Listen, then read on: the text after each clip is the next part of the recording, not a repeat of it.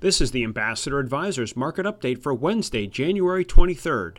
Stocks rose on the back of strong quarterly earnings from companies like IBM, United Technologies, and Procter & Gamble. The Dow increased 171 points, the Nasdaq was up 5, and the S&P gained 6.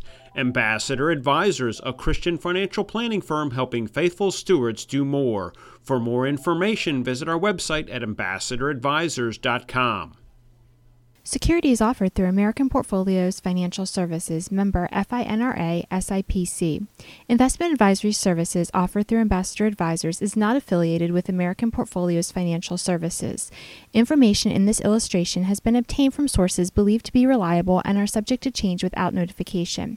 The information presented is provided for informational purposes only and not to be construed as a recommendation or solicitation. Investors must make their own determination as to the appropriateness of an investment or strategy strategy based on their specific investment objectives, financial status, and risk tolerance. Past performance is not an indication of future results. Investments involve risk and the possible loss of principal.